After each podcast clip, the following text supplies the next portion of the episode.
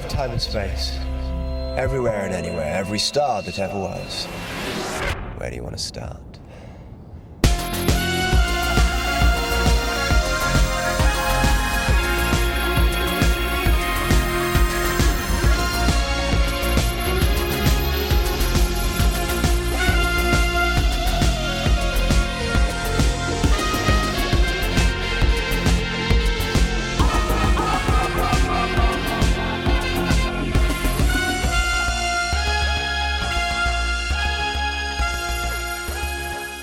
And welcome back to All of Time and Space. Um, I'm here with Mark in our favourite watering hole, the Obverse book. Mark, why are we here? Well, the uh, the TARDIS is in for a service, so uh, we got them to drop us off here, and uh, figured we'd have a few pints while we're waiting for the MOT to come back. Pints? I thought you said halves. Sorry, I've only got you a half. Oh, how disappointing! Um, if you drink that, and then you know, I'll, I'll Um, go back and go back and get you another one. Yeah, what what did you get? Um, I got you a pint of thirsty ferret. A pint? A half. Sorry, a half of thirsty ferret. Oh, okay. But I wanted uh, Kestrel. Okay, so so apart from it being the wrong drink and the wrong size, um, Everything else is fine. Yeah. Okay. I'll you know what. I'll I'll give it a try. go with it. Well, it's supposed to be a very nice. Let's drink. give it a. Yeah. It's got real fox in it, apparently. It's gamey. Gamey. Hmm. Dear. Gamey McCrimmon.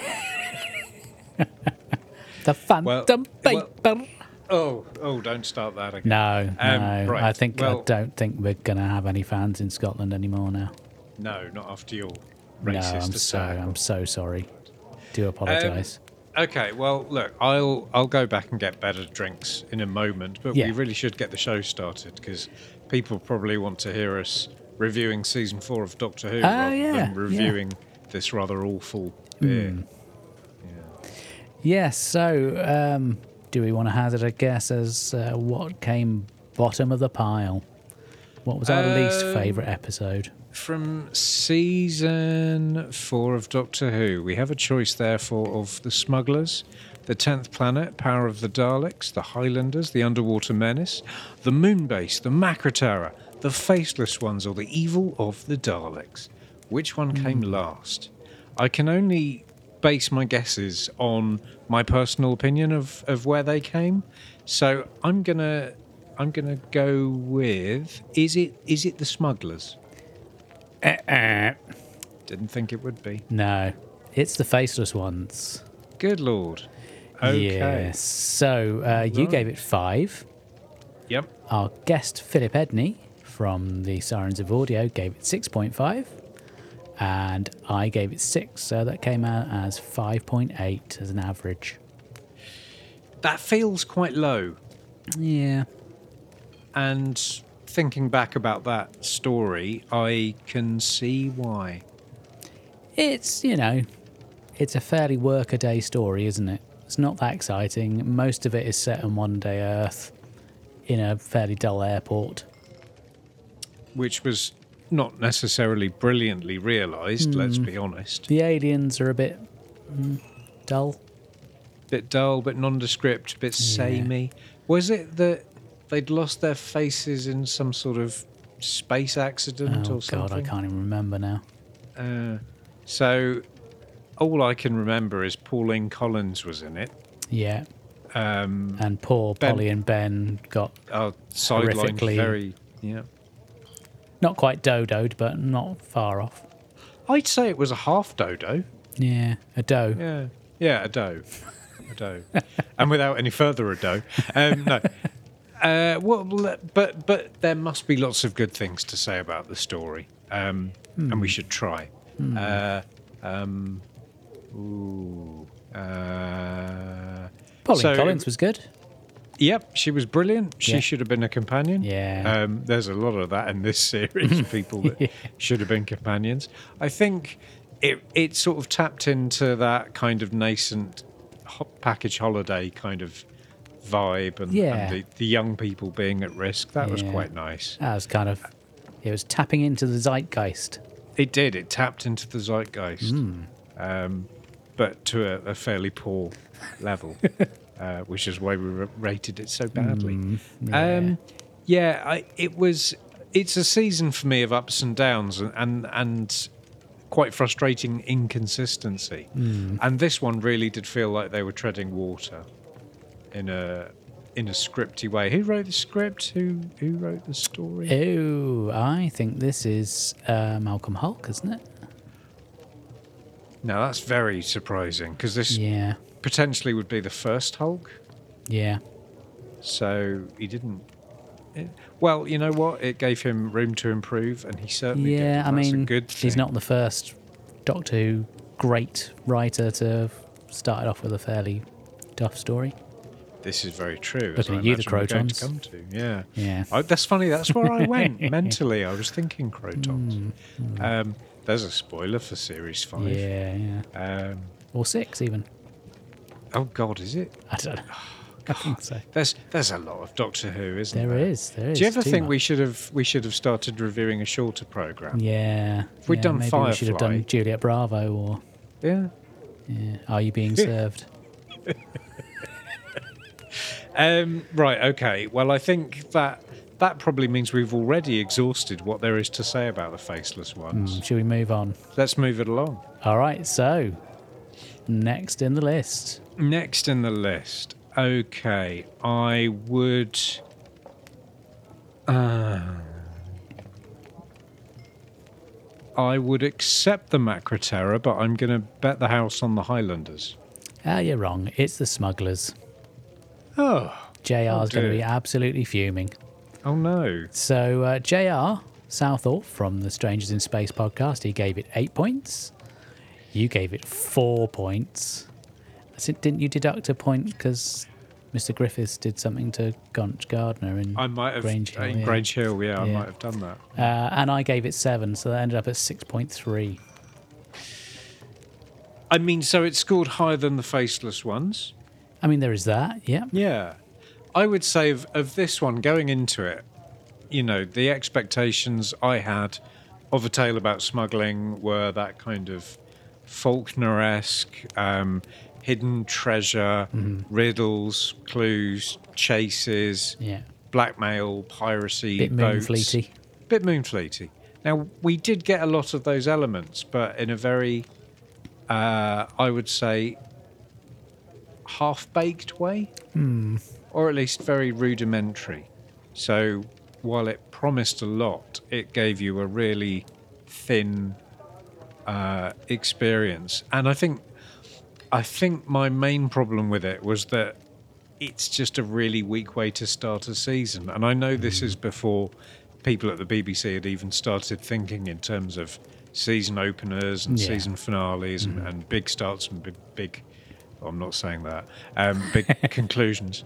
Um, but it just, it was such a low key, um, meandering kind of meh story. Hmm. So, uh, I, I mean, we've said this uh, about lots of stories, but I think this would probably have fared a lot better in the scores if we could actually see the bloody thing. I think that's very true. I think also if Hartnell had been in all of it, am I right in thinking he had an episode off? Um, was yeah, he lying had a down lie on- down on a cart, didn't he? Yeah, well, I mean, we've all done that. Well, yeah. You know, a few of Standard uh, few Cornish holiday, isn't it, really? Fit well. I mean, or Kent. Yeah. You know, standard day in Kent.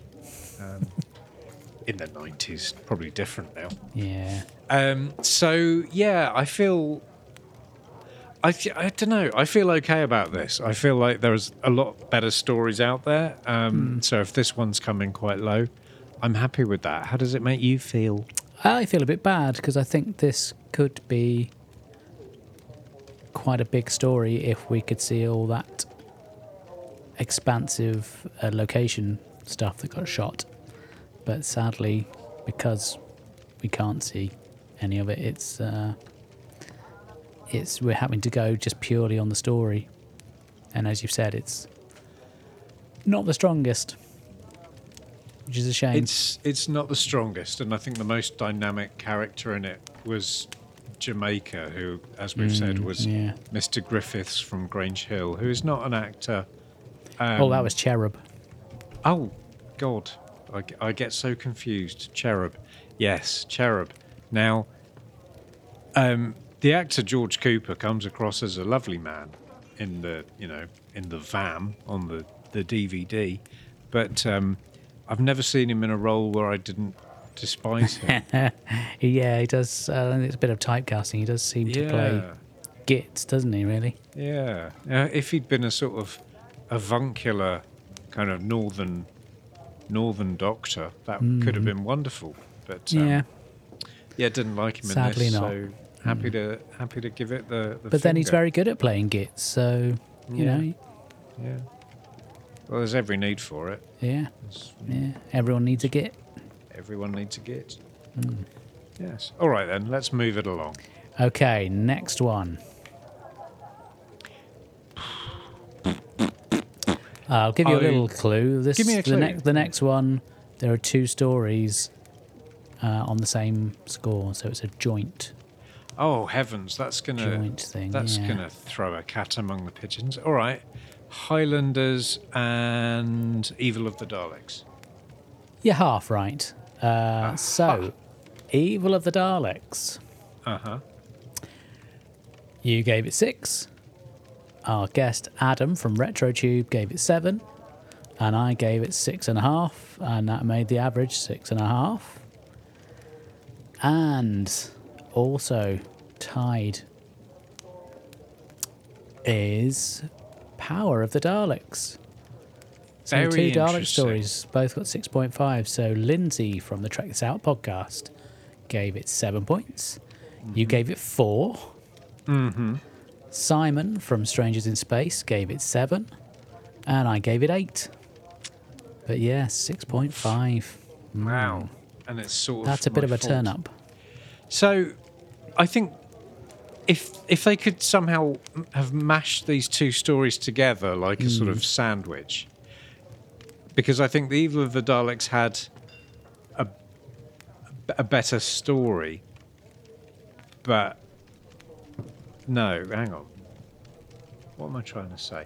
I th- no, because the Doctor, I didn't really warm to the Doctor in Power hmm. of the Daleks. No, I remember So if you put the warmer Doctor in the Power of the Daleks, it might have lifted that to. He's still a bit sketchy and evil, isn't he? Really, I mean, yeah, he's having to lie to Jamie, and yeah, yeah, you're right. So, is it just Dalek fatigue? Do you think at this point?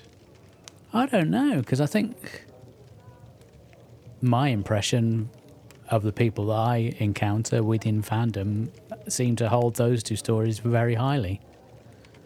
And I scored Power pretty highly and Evil not so much, which surprised me because I'd grown to appreciate Evil a bit more, but I think between just having to watch it again for this and listening to you and Adam just completely tear it apart, I think it just convinced me that it was not all that.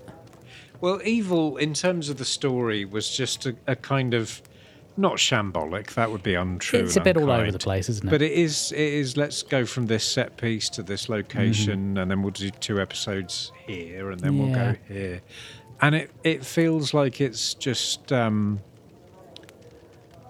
seven episodes to round out the season, rather than a sort of finite story that the writer wanted to tell. I don't know. I mean, I think it's got a reputation as being quite an iconic story. You've got that juxtaposition of having the Daleks in Victorian England, which is quite a cool idea. mm, And then the whole stuff on Skaro with the the very impressive Dalek Emperor. Yep. Yep. I mean, certainly the, the two episodes on Skaro were quite lovely.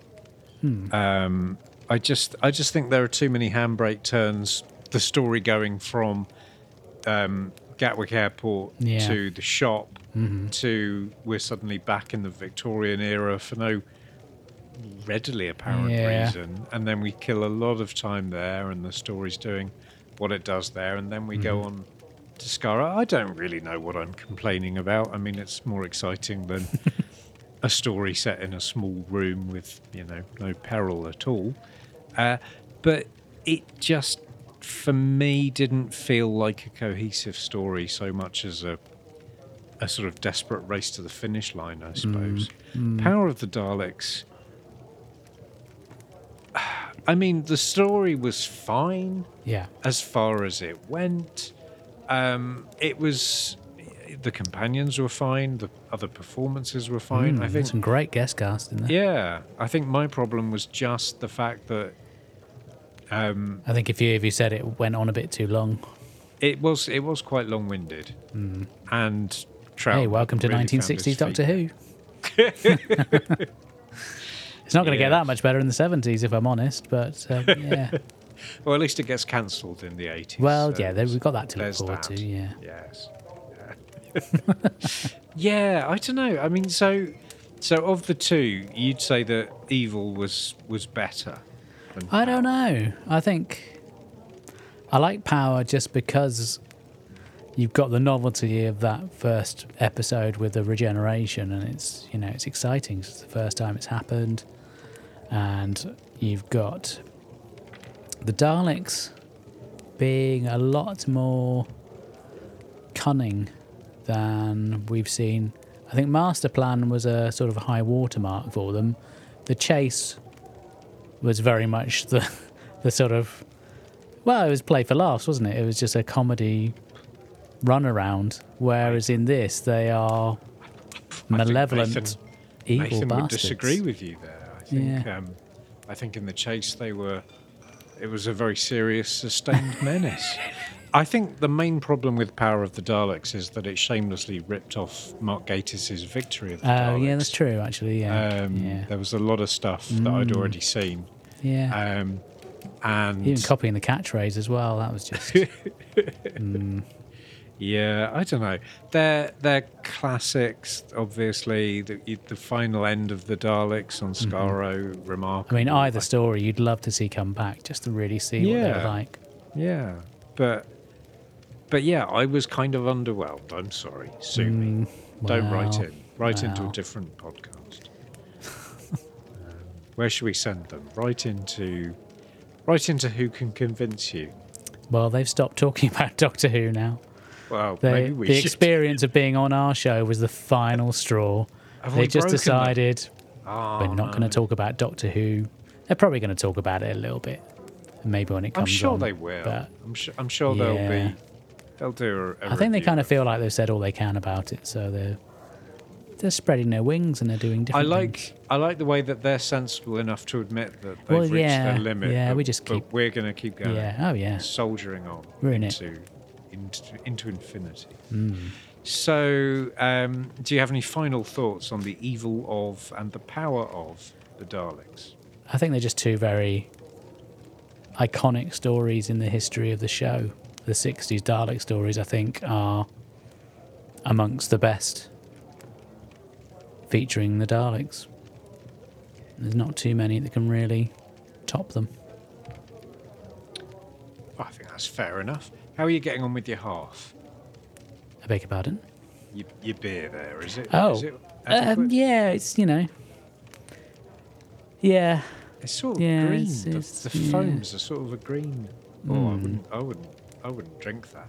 Um, why don't? Well, actually, no. If I got those, it must be your round. So I'll have a pint of. Um, uh, Blue Nun, wasn't it? I'll, no, I'll have a pint of Numpty's disregard. okay, And when you come back, we'll talk about the next story. lovely.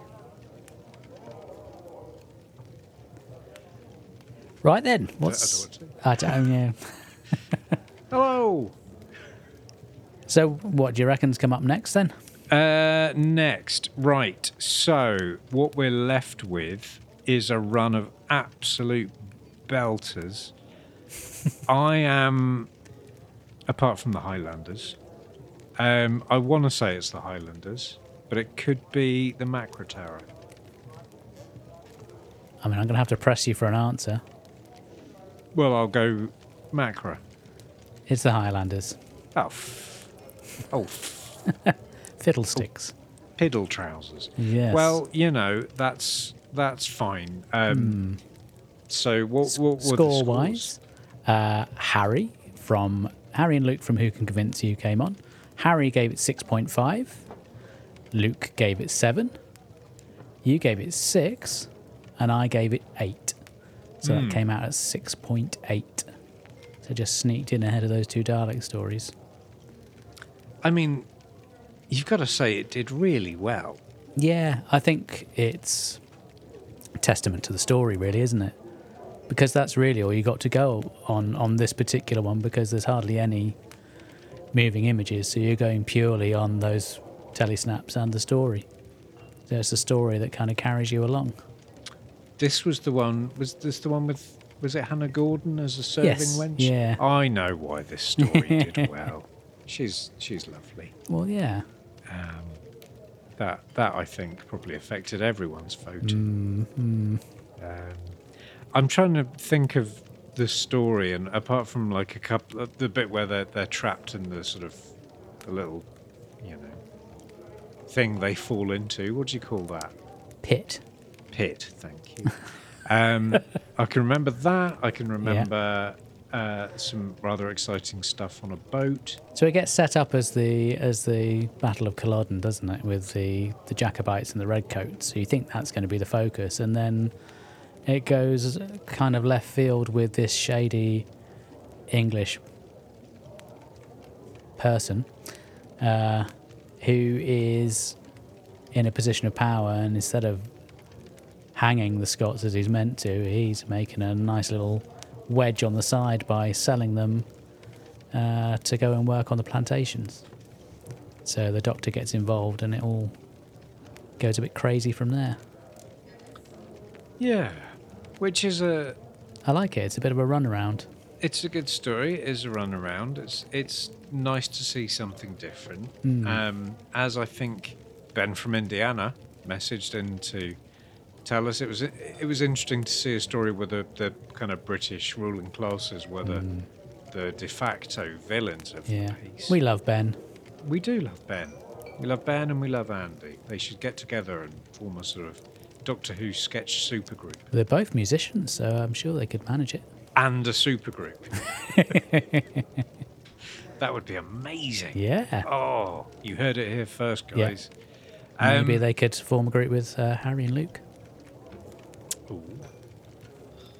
Can we sort of get royalties for that? Can we? No, no. If we're putting them together, we can be like the Svengali that, that formed the Monkees. Oh, We can we can get all their all their money. are you are you putting yourself forward as a Colonel Tom Parker? Absolutely, I am. Hmm. so yeah, I think the Highlanders punched above its weight really with those kind Yeah. of scores because in a, a series with this much brilliance and joy in it, Hmm. the Highlanders again for me, I was still waiting for Troughton to really turn up as the Hmm. Doctor. Um, there are more fun adventures around this story, so it's just a kind of oh, it's another There are some fun moments. I mean, he does There the are. whole shtick of Doctor Von Ver, Van Ver. and then he does the uh, the thing of locking up the guy in the the cupboard and banging the Oh, other guy's head on the, the- desk, and The Yeah, yeah, that was, gets a bit handy. yes, Um, so yeah, there were there were some some nice moments, but I think yeah, it's a it's a fairly slow moving, largely unavailable story. Hmm. Certainly, I had to watch it in in quite interesting CGI, so that was didn't help. Well, I listened to the audio and I found that worked best for me, with a bit of linking narration. But it's whatever works for you. I know um, when we did our Hartnell retrospective, Victoria from Gallifrey's Most Wanted, she has found that the best way for her to experience those missing stories is to read the Target novel. She just finds that a much better way of experiencing them. Yeah, I mean, it can give you a slightly um, biased opinion because Yeah, the, possibly. the production values in your own head are yeah, always yeah, going to be better. yeah, and they sometimes meander a bit from the uh, the original, but that's fine. they they deviate. A little bit, a little They're bit. a little little cul-de-sacs and lacunas of difference. Unless you've got anything Um, else to say about the Highlanders, I think we should go on to your guest Mm. for what came in fourth place. So, have we, with the stories that we've already covered, uh, have we mm. basically dismissed all the ones that aren't available, and what remains are all complete stories? I want to say, Well, I mean, you may say that. I couldn't possibly comment. ish, ish, and I think mm. I think that's an interesting mm. distinction if that's true. So, what came forth? Okay, we got the underwater menace, we got the moon base, we've got the tenth planet. Basically, every story you just listed there has episodes missing, so none of them are complete. That's a very good point. Hmm. Yeah. But I feel like they're more available than some of the others. Maybe they're a bit more Probably we watched we watched the animations, didn't Yeah, maybe that's what it is. Maybe they're just a bit more accessible. Underwater menace, moon base mac. I, I've got to I've got to hope it's Macra next. It's the underwater menace. Oh, bullshit! I will not have that. I will not have that. Well, this is your fault. It's not It would have been a lot lower down if not for some very wonky marking. I, I dispute that, and I, uh, I demand well, to see your okay. working. Well, let's let's go into it. Let's drill Let's down that. into the detail. Yeah. Okay, so I gave it six. Right. Deb Green, our guest, gave it six, and you gave it ten. I did give it ten. You did. Why? It deserves Explain. Explain it's yourself. the it's the most fun um it's it's I can do it in three letters it's fun Yeah. it's silly it's nonsense. Yeah. it's uh Right, I'm going to remember this conversation because if you slag off any of the stories in season 17 when we get round to it in about 50 years' time, I will go absolutely tonto. right well it based on the likelihood of you being able to remember what your own name is by the time we get round to talking about season 17 i'm happy to yeah. take that All right, it's just pure fun. You've got Troughton in a in sunglasses and a silly hat in a Yeah. marketplace playing the bongos. I mean, that has got to be worth ten out of ten, if Yeah. nothing else. It reminded me of um, Voyage to the Bottom of the Ocean or whatever the hell it was called, yeah. the old RKO serial from the forties. Um, it's our first visit to Atlantis. It's giving. you have to excuse me, a little cough there. It's giving you were just a children what emotional. they want. I am actually getting emotional. Yeah. It's it's um, it's diverting. It's kind of educational in a. It, it's Atlantis, so you don't need to know about this once you've left yeah. primary school. But it's just really straightforward fun. I think it's kid friendly. So unlike something like the Highlanders, I think this would engage the children who Mm. Yeah. Mm-hmm. ostensibly the show is made for. And um, I just It's got I an just absolutely it's a- bonkers villain as well, and who doesn't love a bonkers villain? Oh, he was rather over the top. I felt. Uh, just a tad. Just- a just- tad. But I like just- that. There's nothing wrong Yeah, with that. yeah. I think you, I think you, you need to be. That's the the formula often in these things when you've got a hero who's so sort of, uh, you know, likely to win as as the Doctor or Mm. Yeah. James Bond. You need a madman in opposition to them to kind of raise the stakes. Yeah. And I, th- I think Professor Zaroff was uh, was a, a delight. Mm. What's wrong with you marking it a measly six? It's a fun story, but it's not. I wouldn't say it's the best story of this season. I would. Well, that's why you gave it 10. That is yes. I tend to be a bit less uh, free and easy with my 10s, hey, come on. whereas I've- you like to chuck them around left, right, and centre. I, that is unfair. I've given Power and Evil of the Daleks the lowest scores ever given to those stories in the whole of fandom. so, you know, yeah. I can blow hot, I can blow cold. I've heard that. I, hey, You like The Mandalorian? um, I don't think I've seen them. Oh no, he turned up for a bit in Boba Fett. Oh, yeah. I've seen, I've seen him. I can take you in hot, or I can take you in cold. That's a very good impression. Thank you. I didn't realise the Mandalorian was played by. Uh, No, I was I was doing Baby Yoda there. oh right. Yeah. Yes, good, Mm. good, because that was a. Any more to say about Underwater? I mean, I Menace, could talk about the underwater menace all I'm day. sure you could. I'm sure you Uh, it's it's it's just it's just joyous, and I don't understand why anybody wouldn't give this ten out of ten. Well, um, if you ever meet up with Ben in Indiana, I think he's got a slightly different uh, appreciation for that story. Well, all right. Yeah, he was somewhat scathing. I mean, What can you do? there's in in fandom. What I'm discovering is it's a, it's a very broad church, All right, yeah. and there's a lot of there's a lot of room for differences of opinion. Is there? Some some people like some stories, Mhm. other people like some stories. Right, Some yeah. people, like for example David Kitchen, are all about the Hartnell era. Yeah. Some people are all about the Jodie Whittaker era. Mm-hmm. Some people like the books. Some people listen to Big Finish. Some people listen to those. So, you know, there's room for dissent. There's There room is. for a difference of opinion. Yeah. But if you Mm. don't like the Underwater Menace, you're a prick. Well, there you go. So, uh, thanks to all those listeners who now are no longer going to bother listening again. Um, so sorry. Uh, I, I was joking. You're not a prick. yeah, yeah, no, no, no. No, nobody. Why have you got your fingers crossed on there? Anyway. That's not. I, Yeah. I've got that disease. Oh, okay. Okay, then moving on. We are now looking for the story that came in third. It's very difficult now because there's two absolute bangers Yeah. and the Macra Terror.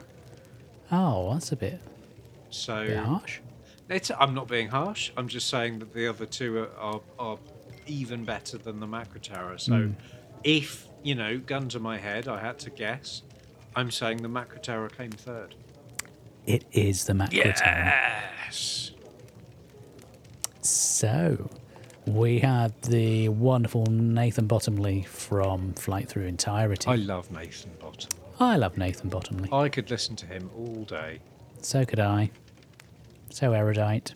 But I get told off walking around the house with my earphones in the whole time. so Yeah. sometimes I have to stop listening to Nathan Bottomley and just Yeah. do some work or something. You know, Yeah. feed the Bit awkward when you're in the shower. But, yeah. Um, if you if you fold your ears over like so, Ah, okay, um, yeah. you can create a sort of shield.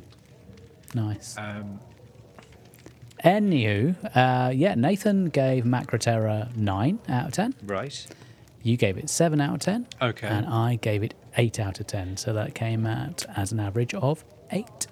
Okay. Why did you give that story such a high score? Well, I to be honest, before I watched it again for the podcast, I wasn't expecting my score to be particularly high. I seem to remember when I listened to the audio, I found it a bit irritating. So whether the uh, the animation just turned that round, or possibly Nathan being um, very persuasive and uh, he's a very intelligent man. He can present a very good argument for lots of things, and uh, whether that just swayed me to increase my vote a bit more. I mean,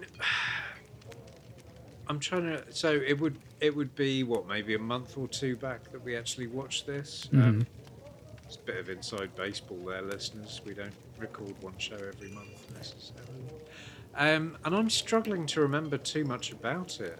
Hmm. There was, I think, there was some remarkably dressed uh, song and dance girls. Yeah, There we had some majorettes in there, didn't there we? There was a, a sort of a little jingle whenever the, the, the people were yeah, I think that spoken got on my nerves in the when I listened to the audio. Um, but it's a nice bit of sort of, you know, sci-fi camp kind of kind of stuff. I mean, I I remember this one as also being very good fun, Hmm. but I don't remember thinking that this was one of the best stories of the season. And I, you know, I, I think the animation does make the Macra seem far more impressive than they possibly were on the uh, original broadcast. That's true. So if we'd had the episodes to watch, we we could have marked this significantly lower. Yeah, so this is the inverse of the smugglers, really, isn't it? Well, yeah. Um, this was the one where Jamie did the Highland fling, I believe. Yes, and Ben got uh, his mind controlled by the. Uh, he got a serious case of the crabs, didn't he? Oh, he did. Yeah, yeah. Yeah, you see, it's a story that lives or dies on the the um, you know how how the crabs are manufactured and, and realized is the word Yeah. I'm looking for. The realization of the crabs, um, and in the animation they were excellent, Mm. but we know that on screen in in the 60s they would have been rubbish. Slightly more leaden, I'm Slightly guessing. less mobile, Yeah, um, bit, bit, bit of black tinsel. bit more rubbery. Yeah, some balsa wood, Yeah. MDF. Mm-hmm. They would have been a disaster. Um, so, I, I think, it, I fundamentally, Mark, I tell you, I think it's a travesty that this one's come in as high as it did. You're just bitter because it beat the Underwater Menace. I, I am, yes. I also think I probably just marked it up because because Nathan was talking to me. And I, yeah, just, I wasn't yeah. really you were just listening, staring just- into his eyes, and yeah. yeah. just oh. So yeah, but fair enough. If, Yeah. if the Macra Terror's come third, then third it is. So be it. Yeah. So top two, So two stories left. and it's definitely not the underwater menace in some weird voted for it No, no. Um, Uh, so it's between Ye Olde Tenth Planet Hmm. or Ye Moonbase. yes. What do those two stories have in common?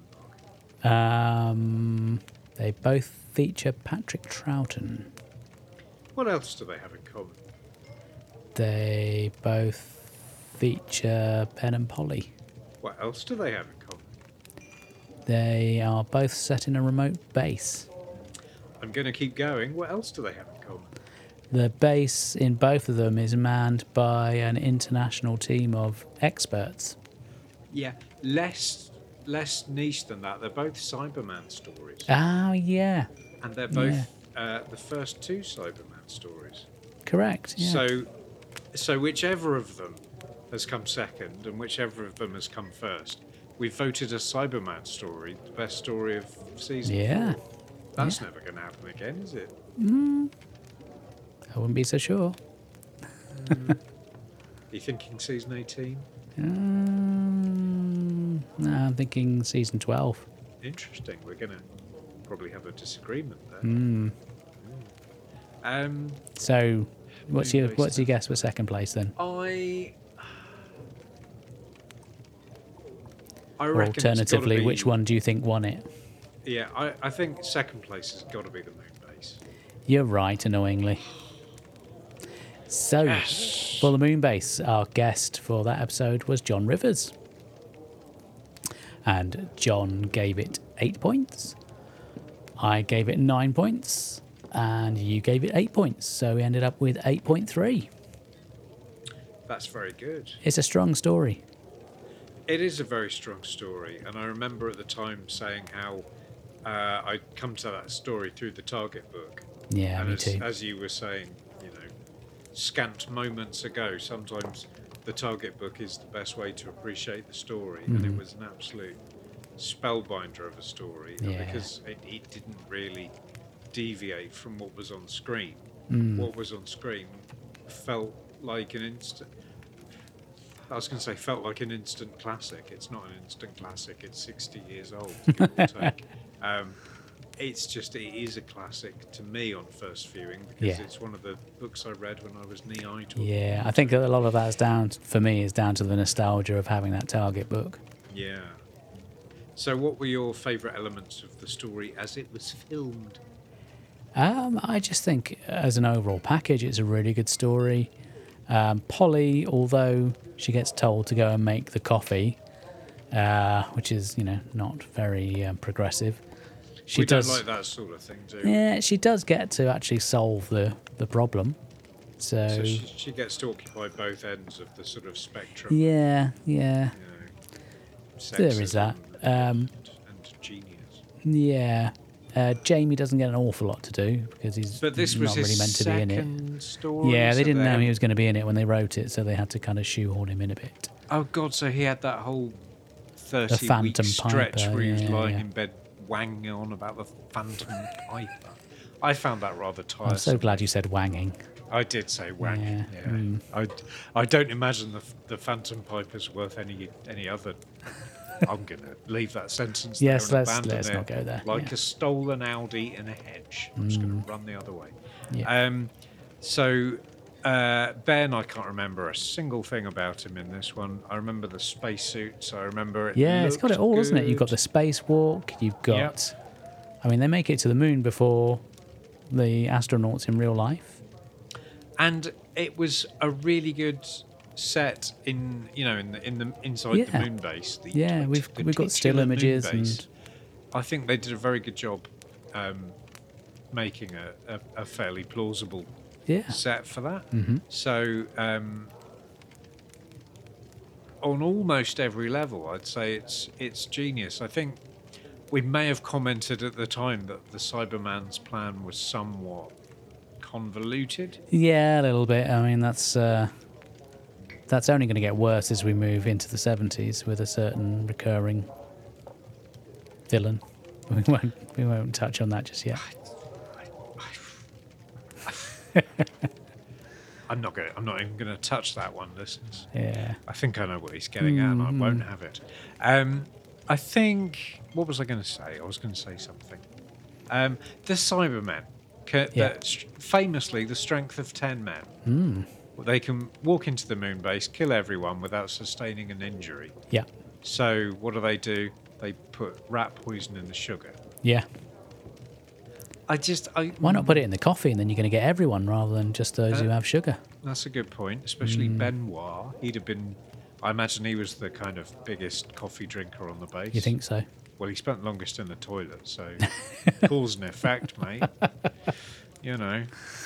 Um, so, uh, uh, yeah, it's a ridiculous implausibility of a story, but that doesn't detract from it being. Uh, I think it's just got it all, hasn't it? You know, it's story. exciting.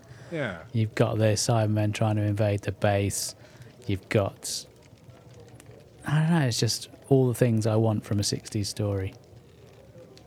And, it's they one the- reuse the, that great piece of music again. The uh, oh, s- uh, space something? Space Adventure. Space Adventure.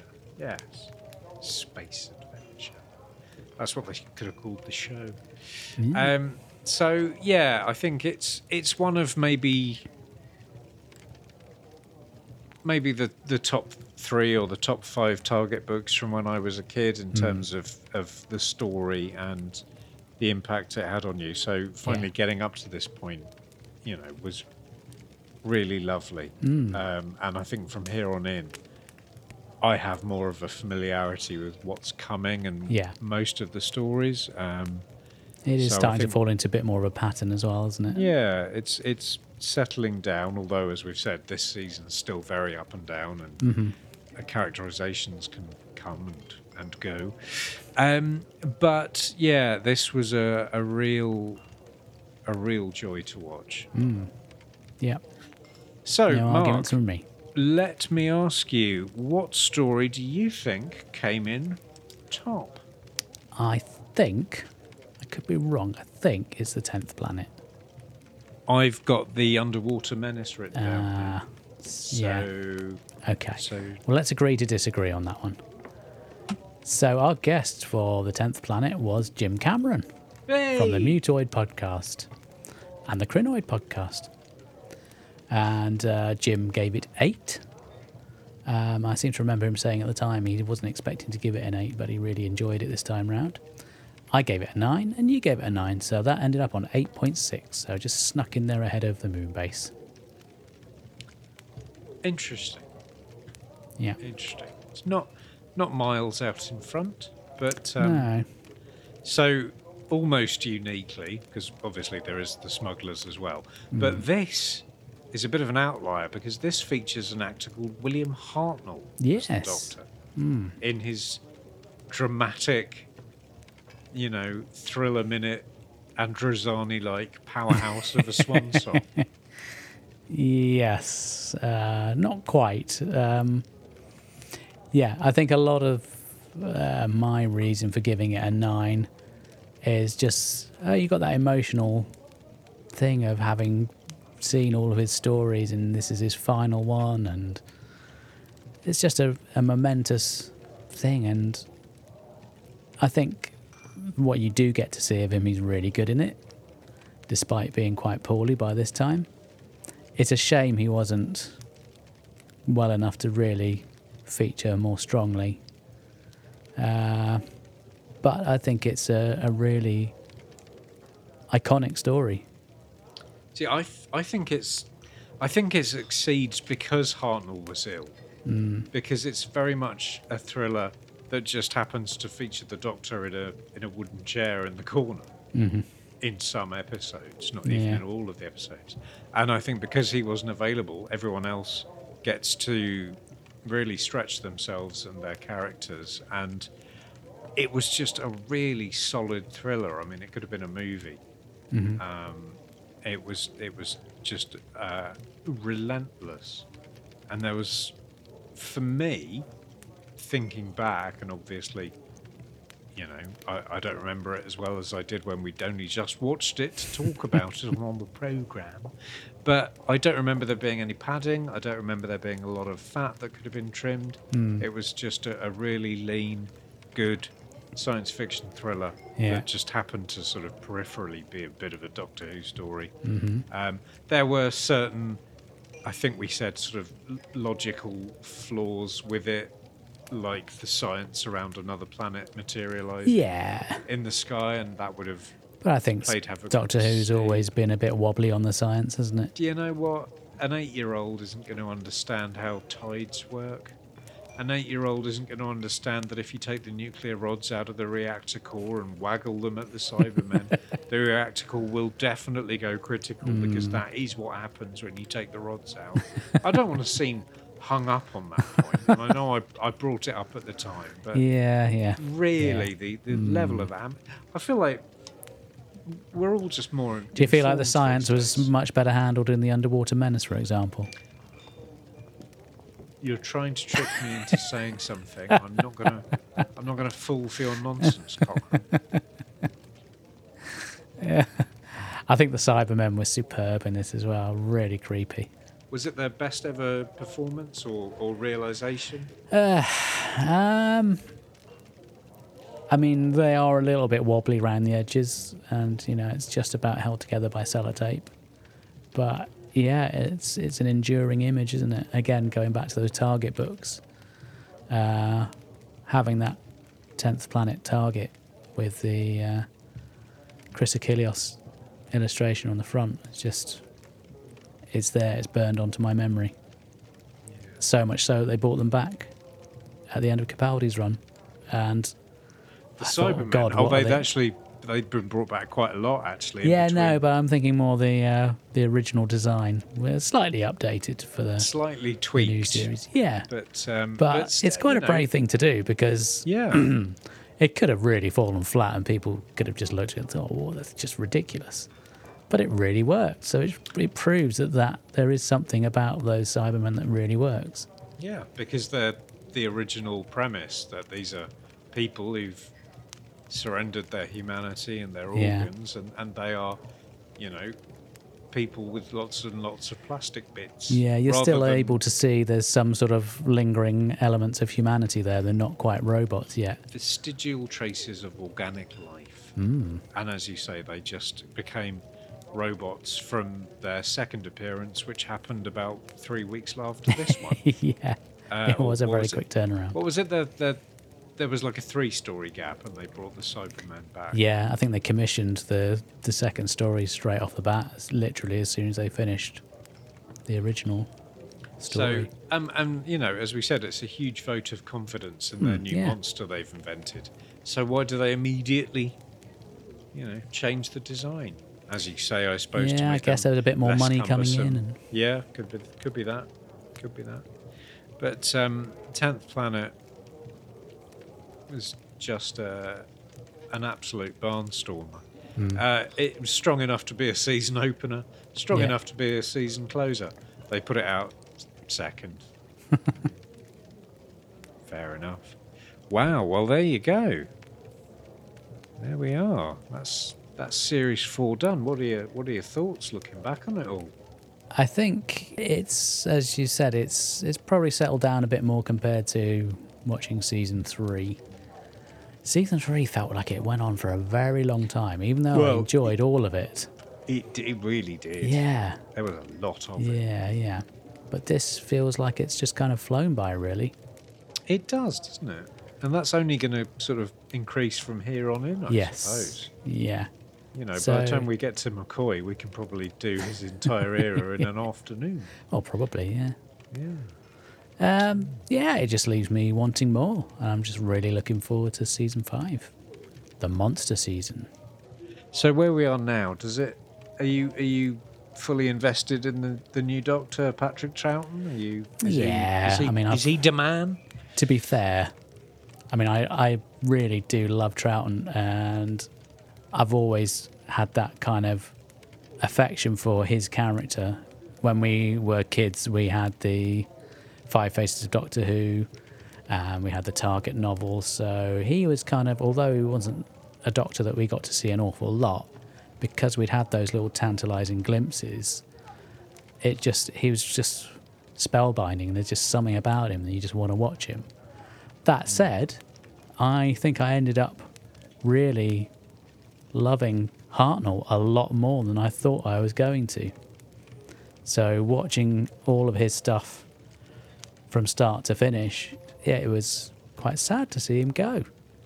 But I think it's reinvigorated again, and we've got a a new, different Doctor, and I think in some ways it's slightly more interesting because he can go in different directions with it.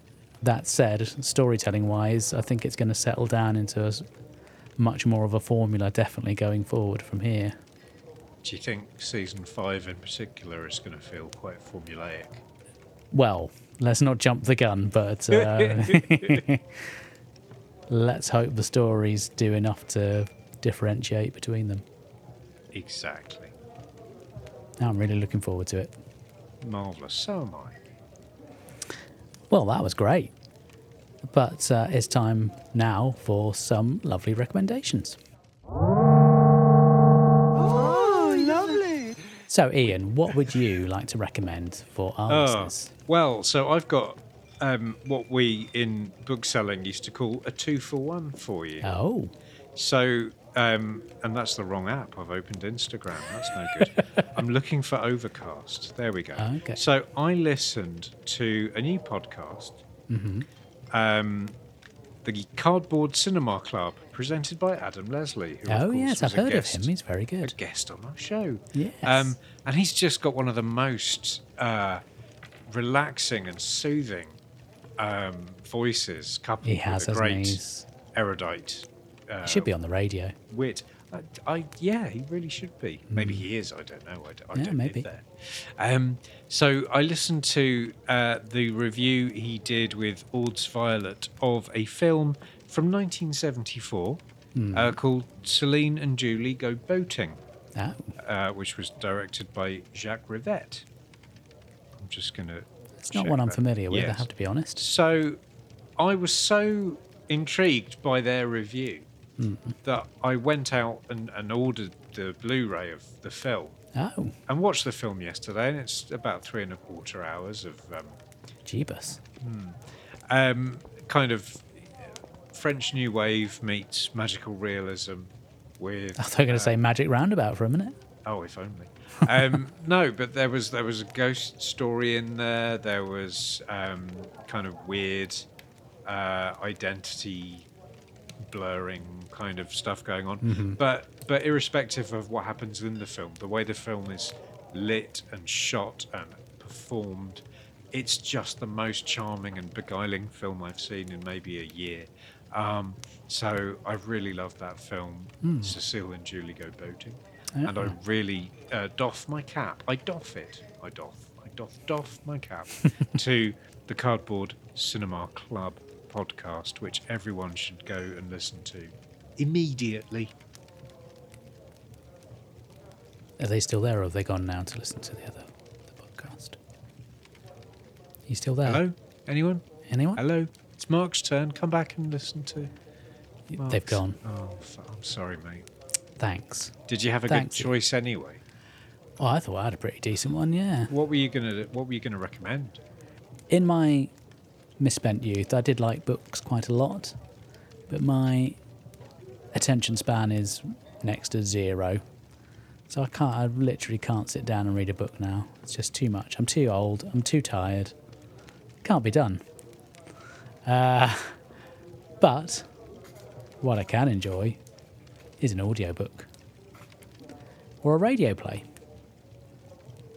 And I think the daddy of all radio plays, which I'm going to recommend, and we've got the box set here, is I don't know if you've heard of this. This is quite a niche one. It's called The Hitchhiker's Guide to the Galaxy by someone called Douglas Adams.